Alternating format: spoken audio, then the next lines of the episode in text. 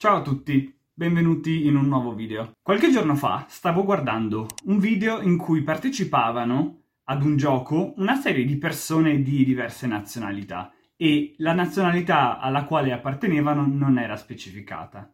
E insomma, ascoltavo queste persone parlare finché non arriva un partecipante in particolare. E non appena l'ho sentito parlare, l'ho capito subito. Questo qui è italiano. E allora ho cominciato a riflettere, ho cominciato a pensare perché sono così sicuro che questa persona sia italiana. D'altronde il suo inglese non è neanche poi così male, eh, si esprimeva molto bene in inglese e con un accento relativamente pulito. Eppure ci sono sempre dei piccoli dettagli che svelano che una persona è italiana. E allora ho pensato di fare il video di oggi, in cui voglio insegnarvi a smascherare un italiano che sta parlando inglese. Insomma, parleremo di tutta una serie di particolarità nella pronuncia che spesso sentirete dagli italiani quando parlano inglese. Prima che tutti gli italiani nei commenti comincino a dare di matto, premetto che so che non tutti gli italiani parlano allo stesso modo in inglese, so che non tutte le cose che menzionerò in questo video riguardano tutti gli italiani, però sto solo cercando di dipingere un quadro generale e insegnarvi, insegnare soprattutto agli stranieri a smascherare l'italiano in un contesto in cui si parla principalmente inglese. Quindi cominciamo.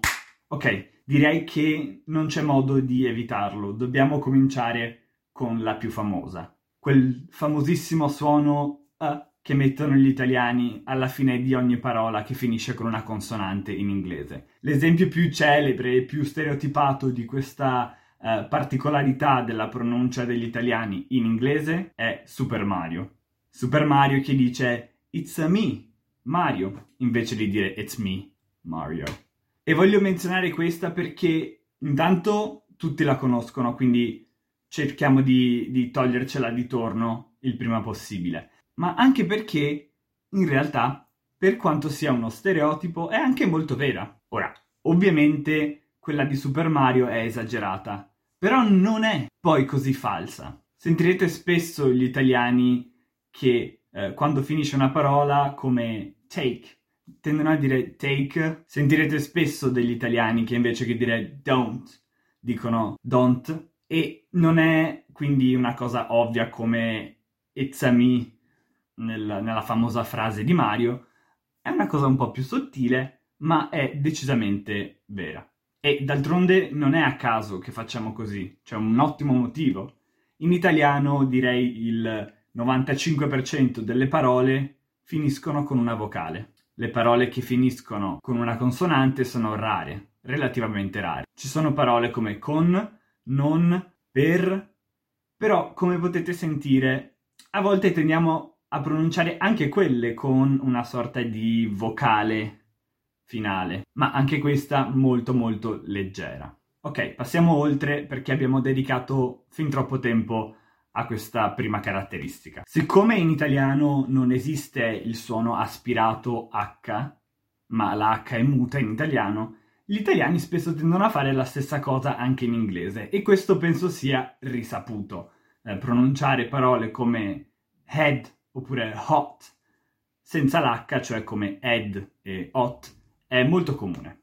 Ma una cosa collegata a questo che forse non avete notato è che spesso succede anche il contrario, che gli italiani forse per bisogno di eh, compensare, diciamo, per ipercorrettismo, scivolano e tendono a mettere le H in parole che non ce l'hanno. Forse l'esempio più comune che mi viene in mente è pronunciare hungry, cioè affamato, come hungry, e poi pronunciare angry, cioè arrabbiato, come hungry.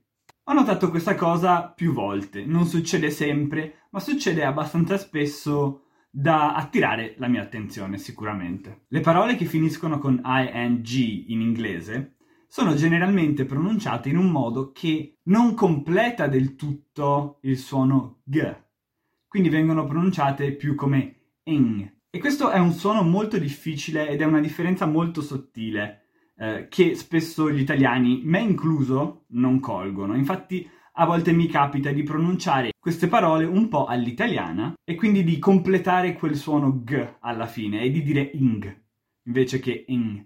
È una differenza molto sottile e proprio per questo è un po' problematica per gli italiani. Poi, le vocali sono molto nitide, piatte e sono quasi sempre dei monotonghi. Un monotongo è un suono unico, mentre una cosa che succede spesso in inglese è che alcune vocali diventano dei dittonghi, cioè dei suoni che sono essenzialmente due suoni uno attaccato all'altro. Per esempio, la O in inglese viene spesso pronunciata come O, anzi quasi sempre. Lo stesso vale per parole che finiscono con una E. Nel caso in cui questa E non, non venga pronunciata come I, di solito viene pronunciata come A, generalmente in parole straniere prese in prestito come forte. Beh, gli italiani non sono abituati a pronunciare le vocali in questo modo, sono abituati a pronunciarle come monotonghi, appunto, come ho già detto. Quindi noterete che spesso gli italiani, quando dicono parole molto comuni come uh, go oppure so, tendono a pronunciarle come go e so. Questa prossima caratteristica della pronuncia all'italiana dell'inglese è un po' più rara forse, ma sicuramente succede. Vedete, per gli italiani è un po' strana l'idea che la W all'inizio della parola, quando è seguita da una R, sia muta. Quindi molto spesso sentirete italiani pronunciare parole come wrong e right, rispettivamente scritte così e così, in un modo particolare.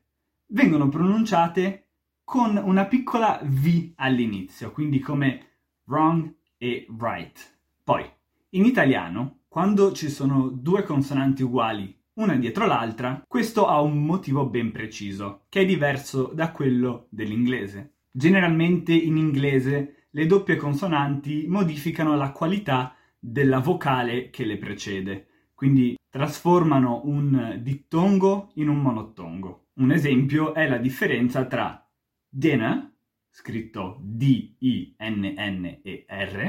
e diner, scritto D-I-N-E-R, quindi senza la doppia. Cosa succede in italiano invece?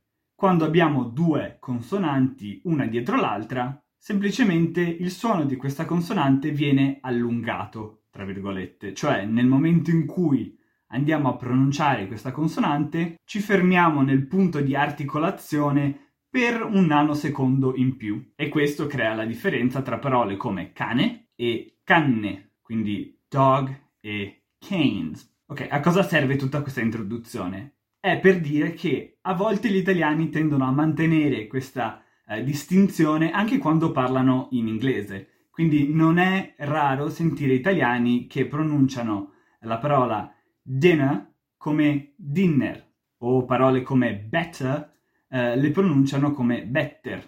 Ora sto esagerando un po' la pronuncia all'italiana per farvi sentire quello di cui sto parlando, ma insomma, penso che l'idea sia chiara. Infine, una caratteristica abbastanza comune e abbastanza nota è il fatto che, siccome in italiano non esistono le interdentali come th e th, gli italiani tendono a pronunciarle in modo diverso. Generalmente, quando si tratta di the, quindi il TH di parole come this e that, quindi una consonante sonora, tendiamo a pronunciarla come d, quindi una D normale. Mentre quando si tratta del TH di parole come thanks oppure thin, ci sono due alternative. Secondo me la più tipica italiana è quella semplicemente di pronunciarle come una T, quindi thanks e tin.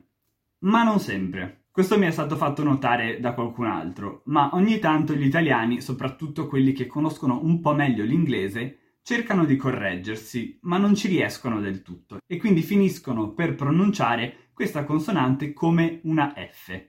Quindi diciamo qualcosa tipo thanks, anche se eh, forse questo è l'esempio sbagliato perché in thanks eh, generalmente quella la pronunciamo sempre come una T, quindi è quasi sempre thanks. Ecco, questa è la panoramica intera delle caratteristiche principali dell'inglese degli italiani. Anche se siete italiani e state guardando questo video, non so come ci siete arrivati, ma fatemi sapere cosa ne pensate, se siete d'accordo, se vi trovate a fare questi errori, se magari avete imparato anche qualcosa per quanto riguarda la pronuncia corretta dell'inglese durante questo video. E se non siete italiani, fatemi sapere quali sono gli errori più comuni che fanno le persone che parlano la vostra lingua come lingua madre, quando parlano in inglese. Infine, come sempre, non dimenticatevi di dare un'occhiata al mio Patreon e andate a supportarmi se volete supportarmi economicamente o se c'è qualche tipo di contenuto extra che vi interessa tra le varie possibilità. Altrimenti continuate come sempre a guardare i miei video gratuitamente qui Inoltre, se volete fare lezioni di italiano con me privatamente su Italki, il link è nella descrizione. Per questo video è tutto, spero che vi sia piaciuto, spero che vi sia stato utile. Se sì, mettete mi piace e iscrivetevi al mio canale. Ciao!